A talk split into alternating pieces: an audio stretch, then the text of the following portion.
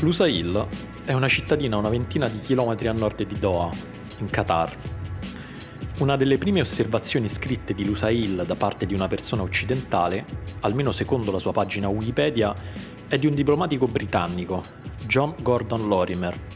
Lusail, scrive Lorimer nel 1908, siede su una collinetta rocciosa di una certa altezza, che costituisce un punto di riferimento ben noto ai marinai. Sulla cima c'è una torre a due piani che può essere vista da diverse miglia nell'entroterra e ai piedi della collina ci sono tre pozzi, uno a nord e due a ovest, la cui acqua è estremamente salmastra. Il villaggio di Lusail è costituito da circa 50 case di pietra e fango di Amaidat e due o tre di Mahadid, questi ultimi servitori personali dello sceicco.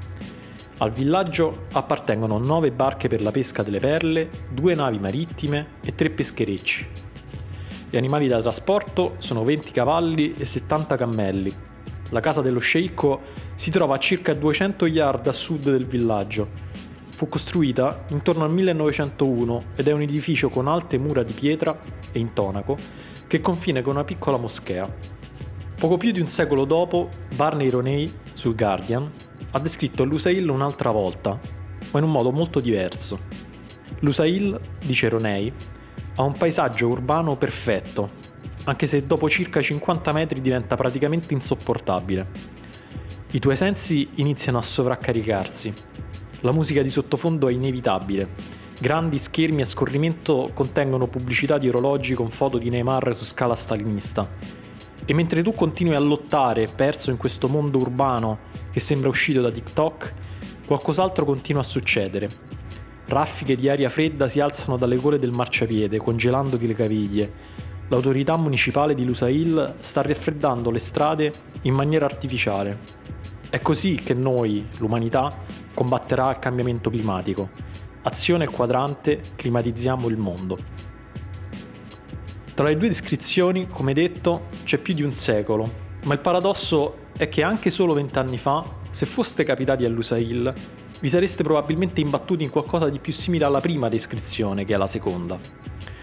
Lusail, per come la conosciamo oggi, viene concepita infatti nel 2005, ma inizia ad essere costruita solo a partire dal 2010, quando cioè i mondiali del 2022 sono stati assegnati al Qatar. Oggi a Lusail troverete grattacieli che sembrano container messi uno sopra l'altro, un quartiere in perfetto stile veneziano con tanto di ponti e canali, enormi squali luminosi sospesi in aria, un gigante palazzo che assomiglia alle corna di Malefica, la cattiva della bella addormentata nel bosco. Soprattutto ci troverete lo stadio iconico o nazionale, che dir si voglia, di Lusail, 80.000 posti che da fuori sembrano un vascello dorato o un semplice berretto, a seconda della magniloquenza del vostro punto di vista.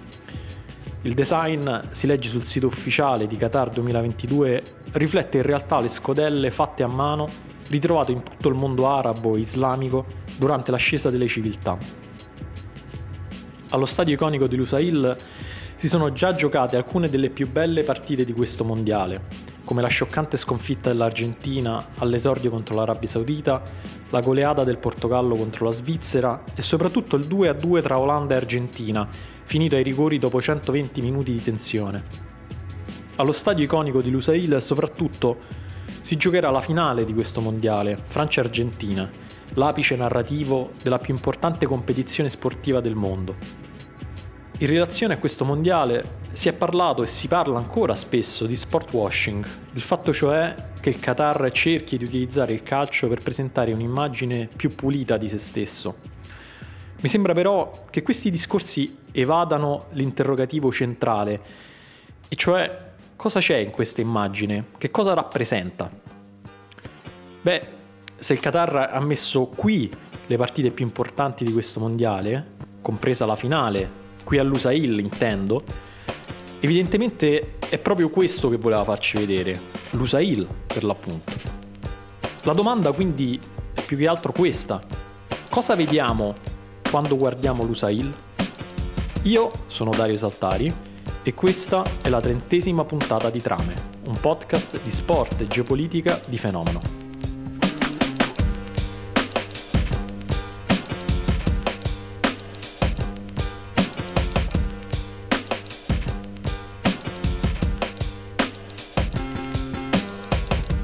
Tra il 2005, anno in cui è stata concepita l'USAIL, e oggi, la popolazione del Qatar è più che triplicata, passando da poco più di 900.000 persone a circa 3 milioni, secondo le ultime stime.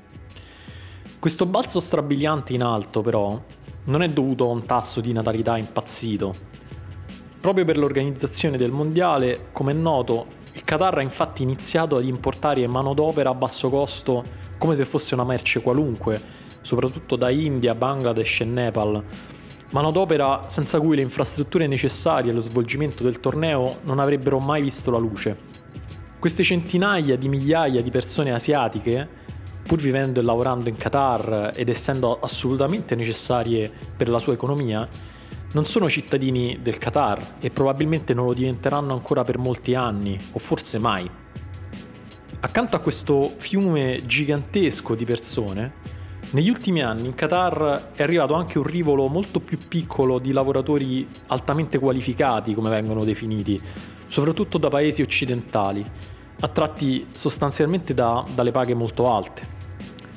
Secondo una stima fatta nel 2019, ad esempio, in Qatar vivevano circa 40.000 statunitensi ed è difficile immaginare che possano far parte di quelli che abbiamo imparato a chiamare lavoratori migranti. Sia chiaro, non mi sto inventando niente. Se si legge il documento con cui il governo di Doha ha stabilito le linee guida per il suo sviluppo futuro, che si chiama Qatar National Vision 2030, le intenzioni appaiono molto chiare. Il Qatar, si legge nel documento, sta attualmente registrando alti tassi di crescita della sua popolazione dovuta principalmente al massiccio sviluppo urbano, a investimenti su larga scala e all'aumento della spesa pubblica. Questi fattori hanno portato a un forte aumento della forza lavoro proveniente dall'estero rispetto a quella locale e a un particolare e imprevisto aumento dell'immigrazione di lavoratori non qualificati. Il Qatar, si legge ancora nel documento, deve determinare una dimensione adeguata e la qualità della forza lavoro proveniente dall'estero, pesando le conseguenze dell'assunzione di questi lavoratori espatriati in termini di diritti culturali, esigenze abitative e servizi pubblici, nonché per il potenziale impatto negativo sull'identità nazionale del paese. Più avanti, nella parte in cui si descrive il primo pilastro dello sviluppo futuro del Qatar, cioè lo sviluppo umano, si legge ancora il progresso del paese, cioè il Qatar, è dipeso principalmente dallo sfruttamento dal petrolio e del gas. Gli idrocarburi però finiranno per esaurirsi. Il futuro successo economico dipenderà sempre di più dalla capacità di affrontare il nuovo ordine internazionale che è basato sulla conoscenza ed è estremamente competitivo. Per affrontare questa sfida, il Qatar sta istituendo sistemi educativi e sanitari avanzati e aumentando l'effettiva partecipazione dei qatarioti alla forza lavoro. Inoltre il Qatar continuerà ad aumentare la sua forza lavoro attraendo lavoratori qualificati dall'estero in tutti i campi.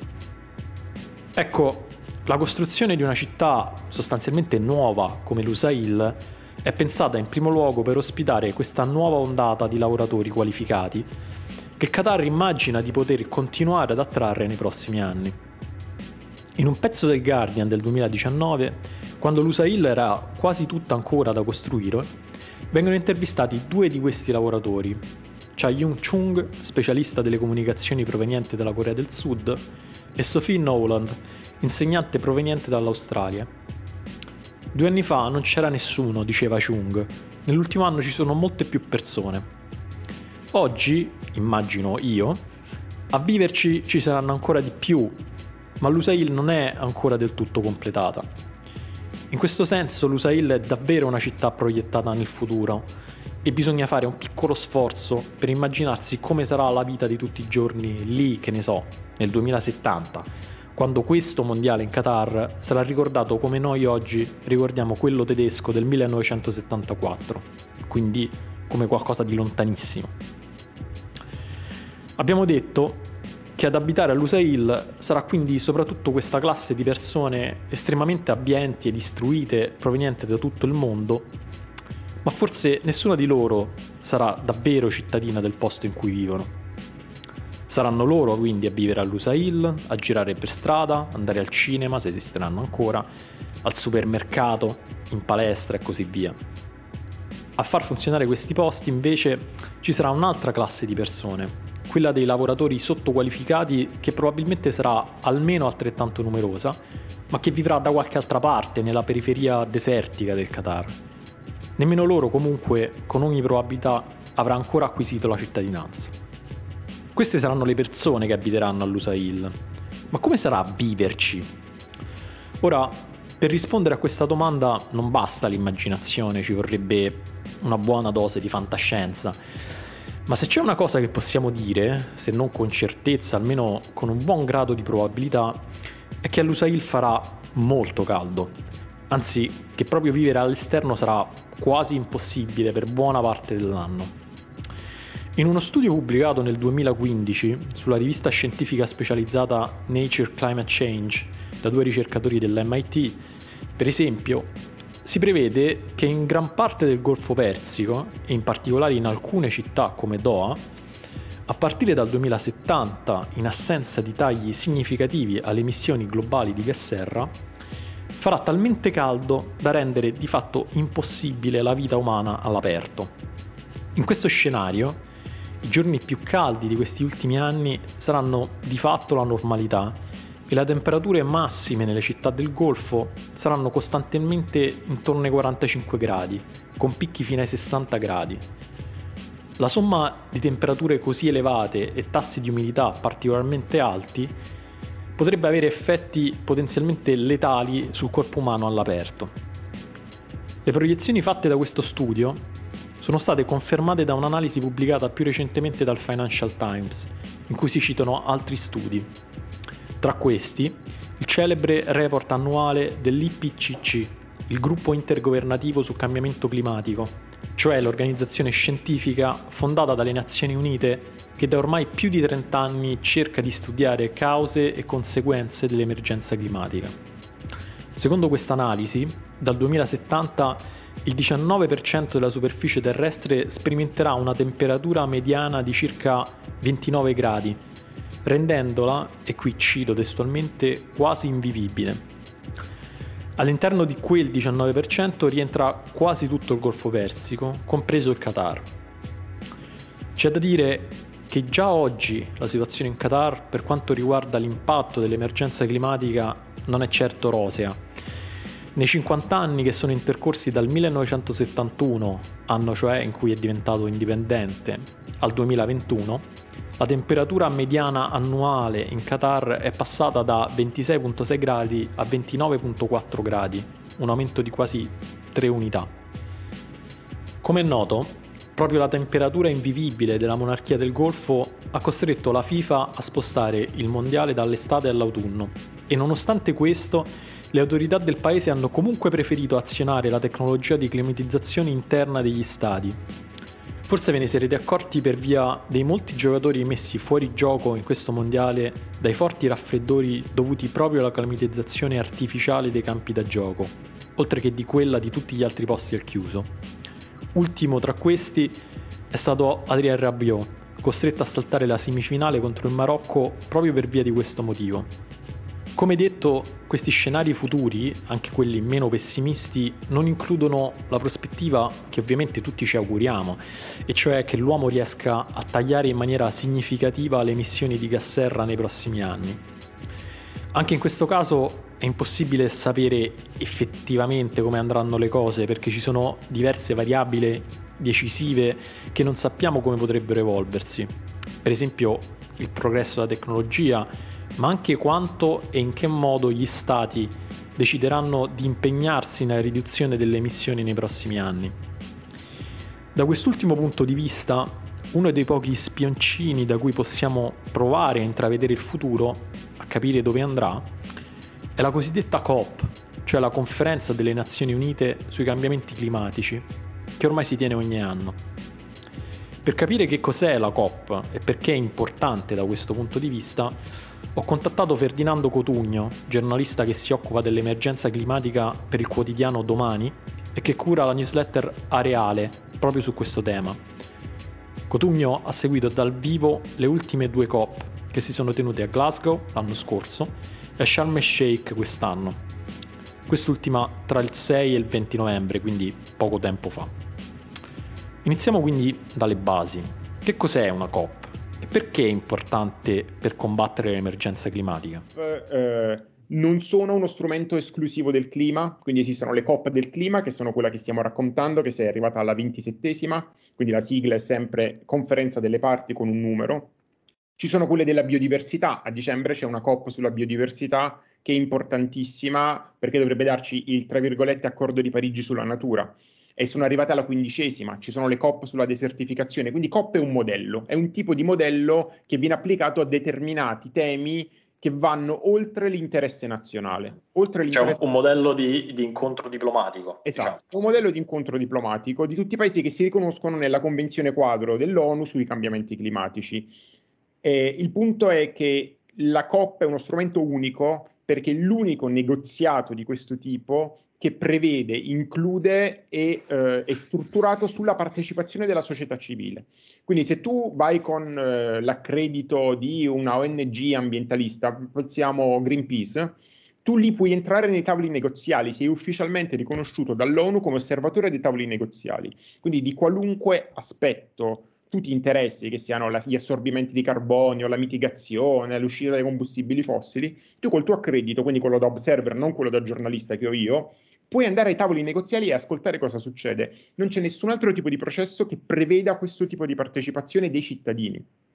L'altra cosa importante è che senza le COP le uniche riunioni che possiamo avere a livello globale per prendere delle decisioni sono il G20, il G7, l'Assemblea Generale delle Nazioni Unite, che sono strumenti tarati sul privilegio, sul privilegio economico, quindi i grandi paesi, sul privilegio storico, il diritto di veto al Consiglio di sicurezza dell'ONU, che prevede che ci siano cinque paesi che possono dire no e se quel, dicono quel no non si fa niente. Invece la COP è strutturata in modo che anche paesi che di solito non hanno voce in capitolo, in quel tipo di percorso possono avercela e possono influenzare i risultati. È l'unico posto al mondo dove le isole Marshall che hanno 60.000 abitanti, quindi manco un quartiere di Roma, ci sono quartieri di Roma più grandi, più popolosi delle isole Marshall, possono portare la propria storia e la propria richiesta politica ai grandi della terra e possono portarla in modo efficace, perché se esiste l'accordo di Parigi è anche perché c'era uno strumento per ascoltare arcipelaghi del Pacifico che altrimenti sono completamente dimenticati dalla diplomazia internazionale. Quindi è l'unico strumento che permette in modo democratico un procedimento eh, che altrimenti non lo sarebbe perché i rapporti fra paesi non sono democratici, perché eh, alcuni paesi sono democratici al proprio interno, ma la comunità internazionale non è basata su regole democratiche è, ed è proprio risponde a questa sfida qui. Una cosa interessante l'ha detta il, la premier di Barbados, che è uno dei grandi personaggi della COP, Mia Motley, anche lì. E le COP sono interessanti perché fanno emergere leader del mondo altro, che altrimenti non ascolteremo mai e che invece hanno cose da dire. Una persona con cose da dire è la prima ministra di Barbados e lei dice questa cosa interessante. Se il clima fosse un problema di diritto privato fra me e il mio vicino di casa, che ha una lavatrice rotta che mi allaga il balcone, sarebbe già risolto perché ci sarebbe un'entità dalla quale io posso andare e dire il mio vicino mi ha distrutto il balcone, mi deve risarcire e deve aggiustare la sua maledetta lavatrice. Tutto questo nel diritto internazionale non esiste. Non c'è un posto dove le isole Marshall, il Pakistan, anche per certi versi l'Italia, possono andare e dire noi siamo in siccità, bisogna smettere di eh, emettere gas serra perché altrimenti la nostra agricoltura salta. L'unico tipo di strumento è il negoziato multilaterale. L'unico, processo in cui il negoziato multilaterale si può esprimere è questo tipo di processo qui, che appunto include le parti. E, e secondo me la parte più importante delle coppe è la P, cioè le parti, perché non, sono, non è solo la conferenza dei paesi, degli stati, è la conferenza delle parti. Quindi ci sono i rappresentanti, per esempio, dei giovani, è l'unico contesto in cui i rappresentanti dei giovani hanno voce in capitolo. Ci sono i rappresentanti delle popolazioni indigene, che sono comunque il 4% dell'umanità, e altrimenti nessuno ascolterebbe perché sono repressi all'interno dei propri paesi spesso, e invece lì hanno un tavolo negoziale, hanno, nell'assemblea plenaria c'è la bandierina dei popoli indigeni o le associazioni degli agricoltori e così via. Ovviamente tutto quello che ti sto raccontando ha dei difetti perché un negoziato che include così tante parti è lentissimo, perché se devi ascoltare tutti eh, ci metti tanto a prendere delle decisioni. Secondo problema dell'inclusività è che include anche chi lavora contro il processo. Eh, uno dei grandi temi che sta emergendo alle conferenze sul clima è che ci fanno lì tutti questi lobbisti dell'industria dei combustibili fossili, che quest'anno erano oltre 600, Però il problema è che sono lì perché ne hanno diritto, perché questa è una conferenza delle parti, è inclusiva e quindi io accolgo, devo accogliere anche rappresentanti dell'industria. E, e, quindi questo è un difetto perché più ti apri, più sei vulnerabile anche a chi vuole sabotare il tuo processo. Anche se avete già sentito parlare della COP, è probabile che vi siate chiesti a cosa serve nella pratica, oltre alle grandi dichiarazioni piene di principi. Per come è strutturata la comunità internazionale e il diritto che ne regola i rapporti al suo interno, non esistono infatti strumenti giuridici che possano obbligare gli stati a tagliare le emissioni come lo farebbe per esempio una legge all'interno di un paese. Ma allora a cosa serve tutta questa enorme conferenza che coinvolge centinaia di diplomatici e rappresentanti? Il grande problema dei cambiamenti climatici sono i confini nazionali, perché il problema è che non si potrà mai andare dalla Cina, dall'India o dall'Italia e dire tu sul tuo territorio sei costretto a produrre energia come dice la comunità internazionale. Non esiste uno strumento per fare questa cosa qui e anche lo stesso accordo di Parigi di, si discute fino allo sfinimento nella bolla ambientalista è vincolante o non è vincolante? Sì, è vincolante perché tu hai firmato un accordo, ma no, non è vincolante perché nessuno ti può sanzionare se tu non lo rispetti. Se tu esci, nessuno ti sanzionerà. Se tu non fai quello che hai promesso secondo l'accordo di Parigi, nessuno ti sanzionerà, nessuno ti bombarderà e nessuno ti toglierà dei fondi internazionali tutto il presupposto dell'accordo di Parigi, quindi delle COP, della Convenzione quadro dell'ONU, è la cooperazione. Dal momento che io non posso costringere, per esempio, ma cito la Cina perché è il più grande emettitore mondiale, non posso costringere la Cina a rinunciare al carbone, L'unica cosa che io posso fare come comunità internazionale è convincerla. E questo negoziato ha un unico grande obiettivo, che è creare quello che in inglese si chiama momentum, che in italiano è una parola un po' difficile da tradurre, l'innesco. Le, le COP servono a creare inneschi politici e quindi a dare a tutti i paesi la sensazione che tutti gli altri paesi stanno facendo la stessa cosa. La COP serve quindi a plasmare il contesto culturale e politico che determina le scelte degli stati convincerli che stiano andando tutti dalla stessa parte. E la sua importanza è confermata dal fatto che al suo interno ci tengono a starci anche chi vuole portare questo processo da un'altra parte, per esempio i lobbisti delle compagnie petrolifere. Cotugno, avendola vissuta in prima persona, mi dà anche un dettaglio interessante che dimostra come anche i governi nazionali siano molto interessati a sapere come vanno queste trattive. Certo, con i loro mezzi. C'era un clima da stato di polizia che l'Egitto ha, diciamo, non ha fatto niente per nascondere. Dall'app ufficiale eh, che tu quando ti partecipi a una coppa hai un'app che come quando vai a un festival ha tutti i servizi, serve a capire dove sono le cose, a registrarti e quell'app, secondo esperti di tecnologia intervistati da varie testate, c'era un'inchiesta di politico su questo argomento, era un vero e proprio strumento di spionaggio. Quindi tutte le delegazioni hanno dato mandato ai delegati di non scaricarla o di cancellarla immediatamente. E però diciamo lo, il livello di spionaggio è stato, io parlo proprio di spionaggio perché non si può parlare di nient'altro, è stato molto più analogico. C'erano tantissime persone che evidentemente erano lì per, non saprei che altra parola usare se non origliare ed era evidente, noi giornalisti ce ne accorgevamo che all'improvviso spesso le conversazioni venivano ascoltate con appostamenti da film di spionaggio anni 30. E calcola che eh, una cosa importante da sapere è che il luogo dove si svolge fisicamente la COP, per le regole di ingaggio fra il paese ospitante e l'ONU, per regola non è più territorio del paese ospitante. Quindi tu una volta che beggi, che passi il badge, non sei più in Egitto. Sei in una specie di eh, status diplomatico in cui eh, la sicurezza della, del luogo, del centro congressi, è della polizia dell'ONU. Quindi il paese ospitante non ha più giurisdizione oltre i badge. Serve a garantire, diciamo, la sicurezza e l'apertura di tutto il processo diplomatico. E quindi le forze di sicurezza egiziane ufficialmente non potevano entrare dentro la COP. E quello che è successo, ma è una cosa che eh, è nell'orizzonte dell'indocumentabile, eh, però fisicamente si vedeva molto che c'erano tante ONG egiziane, tra virgolette, accreditate in un modo non del tutto trasparente, diciamo. E quindi erano persone che entravano con, diciamo, lo status di osservatori, perché poi lo status più importante della COP, l'accredito observer, e, e, che però di fatto lì dentro osservavano non il processo dal punto di vista di società civile, ma quello che accadeva a margine e spesso ascoltando i giornalisti.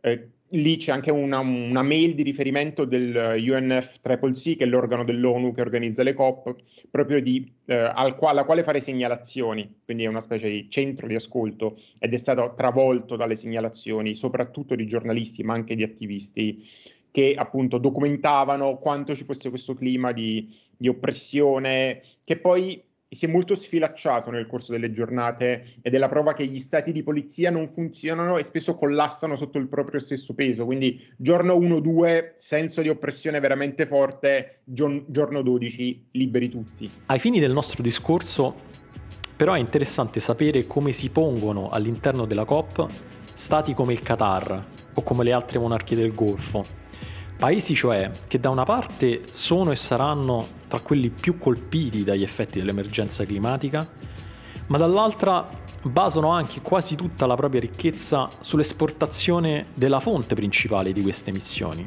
cioè i combustibili fossili. Qual è quindi la loro posizione dentro la COP? La posizione del, di paesi come l'Arabia Saudita, il Qatar, gli Emirati Arabi e oltre l'ambiguità è di aperto sabotaggio. Eh, e questo è molto preoccupante nell'ottica in cui la prossima COP sarà organizzata a Dubai. Il problema è che eh, il modello che hanno scelto i paesi del Golfo è di fare una transizione energetica anche mediamente virtuosa sul proprio territorio. Quindi eh, gli Emirati Arabi stanno investendo tantissimo in rinnovabili, l'Arabia Saudita sta eh, investendo ragionevolmente in rinnovabili e possiamo immaginare non è così difficile immaginare una Dubai solar punk alimentata da pannelli fotovoltaici e turbine eoliche nei tempi in cui lo farà l'Europa. Il problema è che però continuano a vendere questi combustibili fossili all'estero, perché il loro business, la loro ricchezza è chiaramente fondata su questo. Ed è un'ipocrisia che se vogliamo essere completamente onesti, non hanno inventato loro. Il paese più ipocrita da questo punto di vista, e mi dispiace dirlo, è la Norvegia.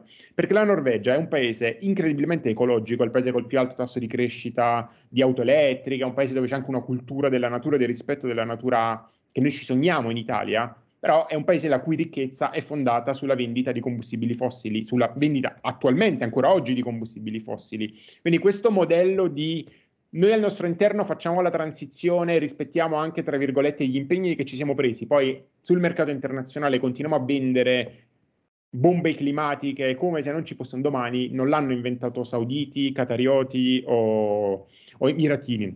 Loro però, a differenza di altri paesi con questo tasso di ipocrisia, e ci metto anche gli Stati Uniti, perché gli Stati Uniti sono il più grande venditore di gas eh, liquefatto, o il Canada, altro paese fondato su questa ipocrisia, con questa immagine ecologista e poi estrae eh, petrolio a più non posso. Il problema, la cosa in più che fanno le monarchie del Golfo è l'aperto sabotaggio della decarbonizzazione globale. E questo le COP purtroppo sono il loro playground, non l'unico. Un altro playground perfetto per sauditi, emiratini e tutta quella compagnia per fare questo sabotaggio è l'accademia.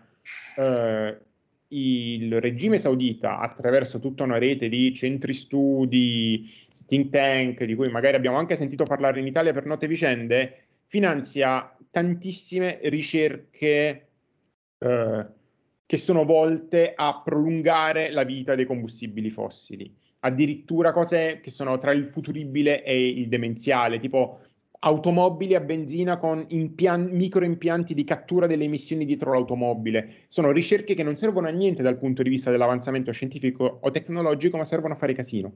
Servono a fare casino, a rallentare, diciamo, la consapevolezza globale che c'è una sola strada ed è quella, ed è quello che fanno anche alle coppe. Quindi non lo fanno solo nell'accademia, lo fanno alle coppe, appunto la posizione saudita nei negoziati è eh, quella di dobbiamo parlare di clima, siamo qui per parlare di clima, noi siamo pronti a parlare di clima, ma non vogliamo parlare di energia, che come ha detto un rappresentante della società civile di Climate Action Network è come parlare di economia, ma non voler parlare di soldi. Per cui come fai a non parlare delle, a parlare delle conseguenze senza parlare delle cause? Ma la posizione delle monarchie del Golfo in questo momento è proprio di, eh, in inglese li chiamano climate laggards, in italiano io li definisco stati canaglia del clima. Eh, e purtroppo non essendo paesi democratici, non avendo una pressione di una società civile, così rimarrà finché gli verrà concesso. Fino all'anno scorso altri due stati canaglia del clima erano Australia e Brasile. Poi per fortuna di riffa o di raffa i processi democratici hanno cambiato i governi e questi paesi si stanno allineando alla lotta ai cambiamenti climatici. E quindi l'Australia è passata da grande cattivo, perché l'Australia era governata da questo Scott Morrison che è una specie di Trump uh, down under, si è votato, si sono cambiate le priorità come succede in democrazia e ora l'Australia sta cooperando. Stesso discorso con tutte le problematicità del caso in Brasile, questa cosa in Arabia Saudita, che è un'autocrazia, che è una dittatura, non potrà mai succedere. E quindi eh, la pressione interna non esiste, quella esterna, eh, come raccontato, è molto difficile da applicare ed è proprio una specie di dentello nella ruota che le impedisce di girare correttamente. Le monarchie del Golfo, guidate dall'Arabia Saudita, non vanno insomma alla COP per opporsi agli sforzi globali contro l'emergenza climatica, ma per tenere fuori dalla discussione il dibattito sulla fine dell'utilizzo dei combustibili fossili. La loro visione del futuro quindi include la riduzione delle emissioni, ma non l'eliminazione della loro principale fonte. In quest'ultima COP, in particolare, l'Arabia Saudita ha fatto di tutto per non includere il termine combustibili fossili nel testo finale e ha annunciato nuovi e ambiziosi investimenti nella ricerca sulle tecnologie di cattura delle emissioni.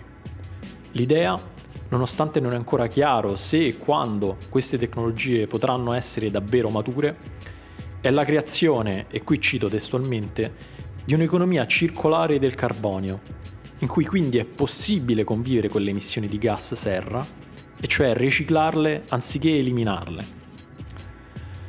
Quella delle monarchie del Golfo è una posizione contraddittoria e se vogliamo anche suicida, visto gli effetti potenzialmente catastrofici che potrebbe avere l'emergenza climatica in quelle zone. Ma è anche un'ottima metafora del nodo attorno a cui si è attorcigliato tutto il mondo nel provare a risolvere questo problema. Paesi come il Qatar o l'Arabia Saudita cercano infatti di preservare i propri modelli economici, ma così facendo contribuiscono a distruggere il pianeta all'interno del quale dovrebbero vivere. Non è quello che in fondo stanno facendo anche tutti gli altri paesi? La differenza tra le monarchie del Golfo e il resto del mondo è che le prime offrono anche una possibile scappatoia da questo paradosso mortale. In Qatar, per esempio, questa scappatoia si chiama Lusail, una città in cui è possibile giocare a calcio, ma più in generale vivere anche con temperature che teoricamente non permetterebbero di farlo, perché lo stadio, ma anche tutto il resto, è climatizzato artificialmente, in cui è possibile avere acqua potabile anche in mezzo al deserto, perché tanto la si prende dal mare desalinizzandola, e in cui si può costruire una città da zero in una decina d'anni creando isole artificiali e importando uomini come se fossero cassette di frutta, in cui l'uomo, insomma, può continuare a vivere come se nulla fosse mentre il mondo brucia, quasi letteralmente. L'Usail è un punto di fuga dalla fine del mondo, ma anche un'illusione ottica che ce la fa sembrare vicinissima, perché convivere con l'emergenza climatica richiede una quantità di energia tale da renderci ancora più dipendenti da quegli stessi combustibili fossili che invece dovremmo eliminare. Per il Qatar questo è vero già oggi, ma potrebbe esserlo anche per noi tra non troppo tempo se non facciamo niente. E se il Qatar è oggi il futuro che ci aspetta tutti, beh, le notizie non sono confortanti. Quando guardiamo la classifica dei paesi che inquinano di più, ci sono, gli Stati Uniti, ci sono la Cina in cima, al secondo posto gli Stati Uniti e poi tutti gli altri. Se guardiamo però quell'inquinamento climatico per abitante, quindi pro capite, al primo posto ci sono i paesi del Golfo ci sono Qatar e Kuwait ai primi due posti. Perché se noi guardiamo lo stile di vita di ogni singolo abitante, appunto come dicevi, sono paesi con pochi abitanti, poi con purtroppo tanti lavoratori in condizioni di semischiavitù, ma pochi cittadini. Lo stile di vita dei pochi cittadini del Qatar, di Doha, se fosse applicato all'interezza dell'umanità, sarebbe peggio che applicare quello degli americani. Cioè, in questo momento un abitante di Doha ha uno stile di vita molto più nocivo di uno del Texas, che è già piuttosto nocivo. La COP del prossimo anno si terrà a Dubai, negli Emirati Arabi Uniti, e il paese ospitante, come abbiamo visto per questo mondiale in Qatar, non è un dettaglio secondario. Al contrario, il paese ospitante plasma il contesto all'interno del quale si svolge l'evento. È vero per i mondiali, ma è vero anche per la stessa COP, che quest'anno si è svolto in uno dei grandi alleati delle monarchie del Golfo, l'Egitto. Il paese ospitante non solo determina eh, il costo degli alloggi, la sicurezza dentro la COP o fuori dalla COP, determina anche il negoziato. Eh, il presidente della COP è scelto dal paese ospitante, è un membro del governo del paese ospitante e indirizza il negoziato. E l'Egitto ha indirizzato il negoziato per arrivare esattamente al risultato dove siamo arrivati cioè difesa, comprare tempo ai combustibili fossili. Perché? Perché l'Egitto è un grande paese esportatore di gas e non ha nessun interesse a smettere di esserlo. Infatti non solo hanno diciamo, guidato il negoziato di modo che si arrivasse a questo risultato che vediamo e con l'Egitto che può anche presentarsi come eroe ai paesi africani e non solo africani ma a loro interessa soprattutto ai paesi africani, noi saremo per sempre per sempre quelli che hanno portato i risarcimenti. Lo saremo per sempre. L'accordo sul quale si fondano i risarcimenti si chiama Sharm el Sheikh. Voi, qualunque paese africano voi siate, vi dovrete ricordare che i soldi ve li hanno portati gli egiziani e questo è un risultato diplomatico gigantesco per l'Egitto. Quindi contemporaneamente hanno fatto questa cosa qui, quindi sono diventati il paese che dal 2024 in poi, quando questo fondo dovrebbe diventare operativo, tutti dovranno ringraziare quando incominceranno ad arrivare questi soldi. Dall'altro punto di vista hanno difeso il loro business e lo hanno anche implementato, perché poi eh, Al-Sisi, eh, presidente dell'Egitto, ha fatto fior fior di bilaterali e fior fior di accordi per continuare a vendere il proprio gas. Ha fatto almeno nove accordi diversi di vendita di gas alla COP, che è il posto dove si dovrebbe smettere di usare il gas. E quindi è una serie di paradossi inestricabili, appunto diventano ancora più inestricabili se pensiamo che quest'anno, nel 2022, si è fatto poco sulla decarbonizzazione, dobbiamo guardare al 2023, è il classico dei se ne parla l'anno prossimo. Dove se ne parla l'anno prossimo? Nella Tana del Lupo, perché la COP28 eh, sarà organizzata nel 2023 negli Emirati Arabi, a Dubai e quindi è come andare nella tana del lupo a promuovere la dieta vegana. Sarà molto difficile perché il negoziato sulla, tra virgolette, dieta vegana lo condurrà il lupo.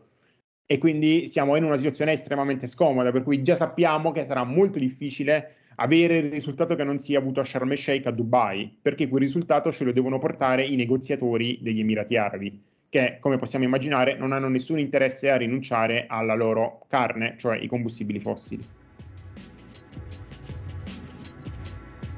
Se la COP28 si terrà negli Emirati Arabi, il Mondiale del 2030 potrebbe essere assegnato all'Arabia Saudita, il paese che più di tutti sta cercando di portarci fuori strada nella lotta all'emergenza climatica. L'Arabia Saudita, così come il Qatar, ha il suo progetto di città sogno situata nel futuro. Si chiama Neom, sarà in mezzo al deserto e sarà un esempio di sostenibilità ambientale. Il governo di Riyadh, pur di costruirla ha condannato a morte alcuni esponenti locali delle zone in cui verrà costruita per aver protestato contro l'esproprio delle proprie terre. All'interno di Neom però potrete vivere come avete sempre fatto, anche se il resto del mondo sarà ormai diventato inabitabile. Sempre che nel frattempo non sarete scivolati dalla prima classe alla seconda, quella dei lavoratori migranti poco qualificati. In quel caso, beh, buona finale dei mondiali e soprattutto buona fortuna. Ci sentiamo alla prossima puntata.